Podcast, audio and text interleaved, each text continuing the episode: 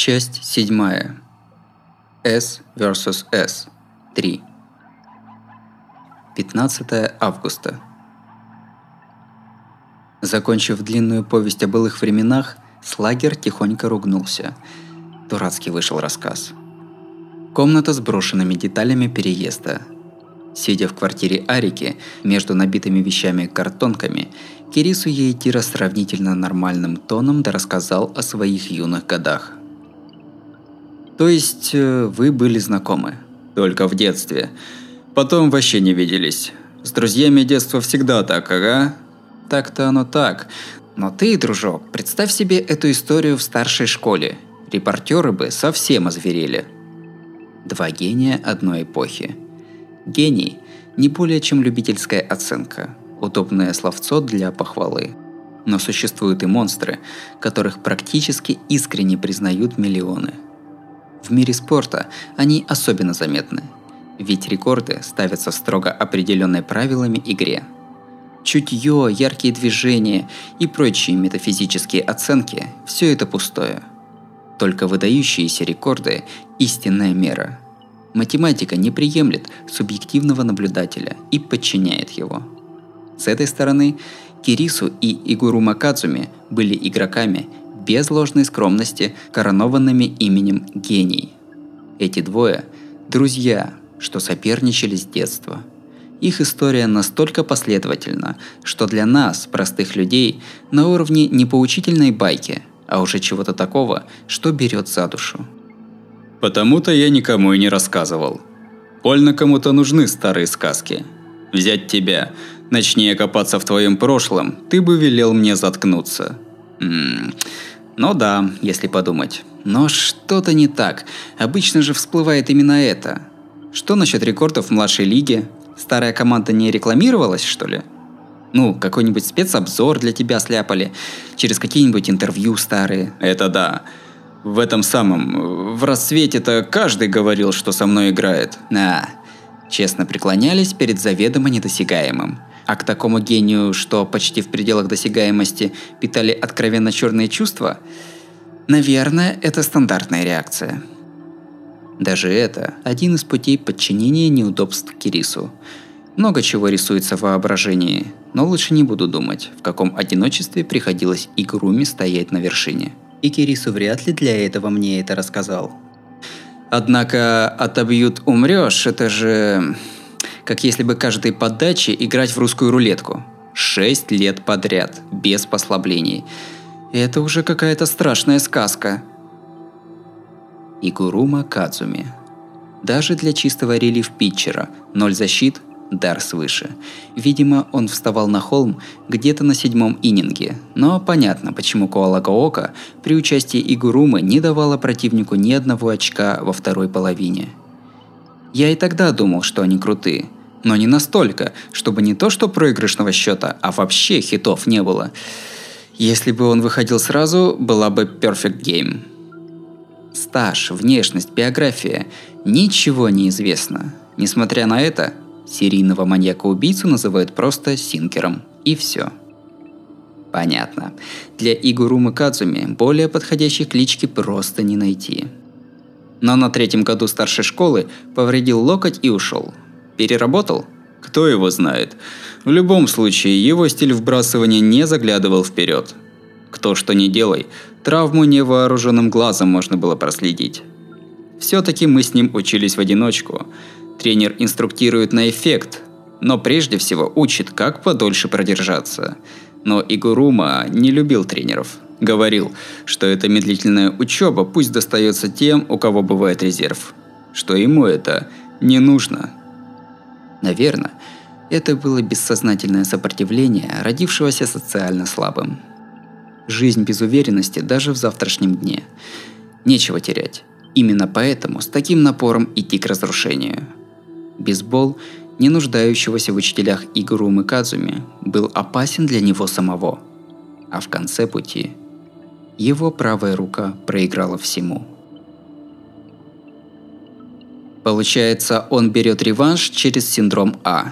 Став одержимым? Я на девяносто девять процентов уверен, но как бы убедиться? Убедиться? Ты серьезно? А, ну да, это же днем было. Ерунда, забудь. Что? Кирису машет рукой, будто отгоняя комара. Не хочется думать о таком, но я что, лично встречался с нашим маньяком? А вдруг, э, только вдруг, я то и дело почти натыкаюсь на разных психов. Ужас. Ладно, это я потом в блокноте найду. Слышь, Кирису, что ты хочешь сделать с Синкером?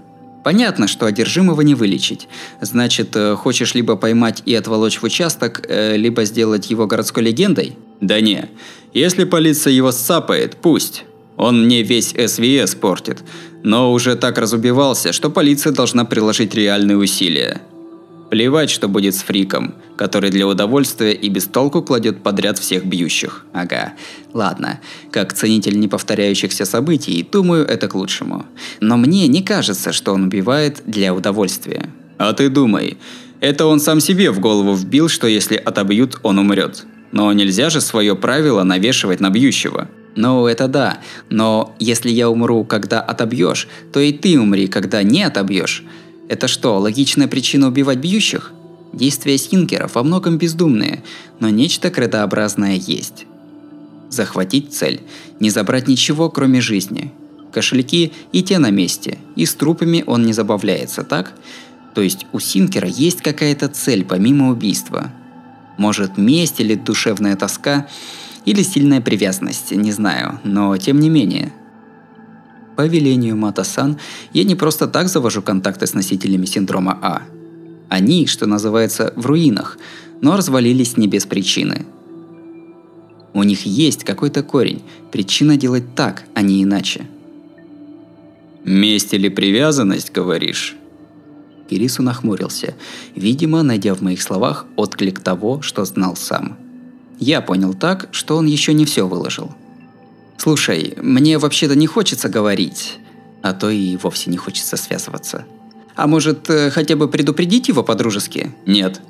Я же сказал, нас ничего не связывает». «Тогда нафига ты меня впутал?» Съязвить бы, но не стану. Кирису старается остановить Синкера, но лично встречаться не хочет, потому что при встрече, скорее всего, начнется дуэль. «Вы не связаны, и ты не будешь с ним биться». «А, точно, ты у нас вообще-то не можешь быть бьющим, да?» «Ага. Я ушел из бейсбола, и жизнью раскидываться неохота, спасибо. И вообще, этот мяч человеку не отбить». «Ого». В этом, значит, основная проблема. Смертельная игра, где проигравший умирает. Демонический мяч Синкера явно настоящий, а следовательно, незачем идти подставляться. Нет. Кирису до смерти страшится того, что это может оказаться даже не дуэлью. Не отобьет, не спасет. Найди он противодействие, отбой все равно будет смертельным. Жестокое правило. Эта игра к Кирису изначально несправедлива. Ладно, будем ли участвовать в играх Синкера – другой вопрос. Э, вот просто для примера. Вот ты оказался бьющим, как ты будешь действовать? Да никак. Как? Против Синкера второй ступени я не совмещу. Ну, если по логике, то любой скрюбол, попадающий в страйк-зону, можно отловить. Но свинг – это мир в секунду. Просек вид скрюбола, выполнил поправку, и если потом, после броска, будет еще смена траектории, уже не среагируешь. Страшные вещи говорит, да спокойно так. Вот поэтому другие бьющие говорили про Кирису Эйтиро, что так просто нечестно. Главное, чтобы мяч попал в страйк-зону. Зону, куда может попасть свинг. И этот парень точно попадет в любой скрюбол.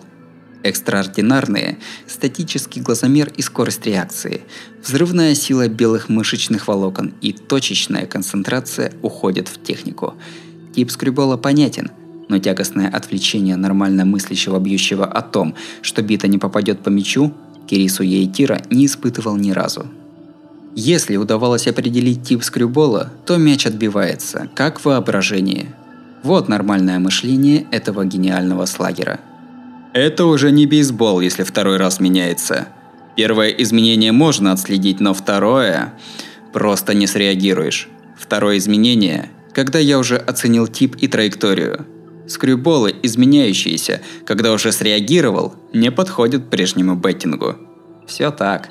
То есть либо надо сбить второе изменение, либо вообще не выходить на бой. Но мечи Синкера правда поворачивают под углом, знаешь? Даже если бы всего раз поворачивали, ведь все равно не усмотришь. Нет. Если питчера впервые видишь, э, чувак, сколько раз мы с Игурумой играли, как думаешь?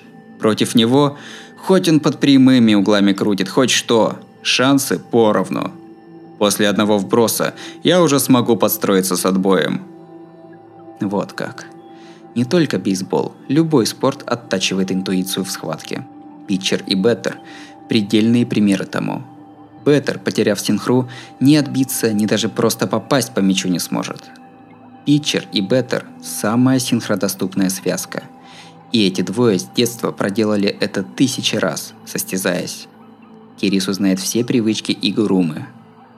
Хоть из-за одержимости Синкера к нему не могут подойти многие бьющие, для Кирису Эйтиро он самый легкий противник в мире. Вывод. Проблема все-таки во втором изменении. Это и то, из-за чего Кирису Эйтиро вроде как бросил бейсбол. Однако же тут мы подошли к неприятной теме. Ну и дела. Правда, как параллельные прямые. Сдаюсь, говорю и поднимаюсь с коробки. Спрашивать, почему ушел, постороннему совершенно не стоит. Парень, не знающий слова «крах», без каких-то указаний сам сломал биту. Словно птица в небе взяла и самовольно сбросила свои уникальные крылья. Мне не понять этой горечи, и грешно пытаться узнать ее. Впрочем, да. Но ты выручил Секуру Юмию. Зачем? Как приятель, я обязан спросить. Это по работе. Взял деньги и спрятал его. У меня сейчас служба такая. Понятно. Ишь, поумнел за полтора года. Как все хорошо запоминаешь. Хотя прилипло то, как жить взрослому. Кирису досадливо щелкнул языком, заметив иронию, и встал. Хватит об этом. Забудь про СВС, ладно? Просто отдай Синкера полиции. Ну пока, сказала его спина, и Кирису по прямой двинулся в соседнюю комнату. Там он брякнулся на единственную кровать. А? Что, разве не все шло к тому, что он задолбался и сваливает? Ну, понимаешь, караоке, где я ночевал, прижали копы, теперь жить негде. А у тебя еще родной дом есть, одолжи мне эту квартирку, а? Нахлебник. Не дожидаясь ответа, прямиком дунул в страну снов. Ну, я не против. Эх, что ж ты толстый такой? Хм. Наверное, я перемудрил, когда думал, что он по душевной травме все бросил.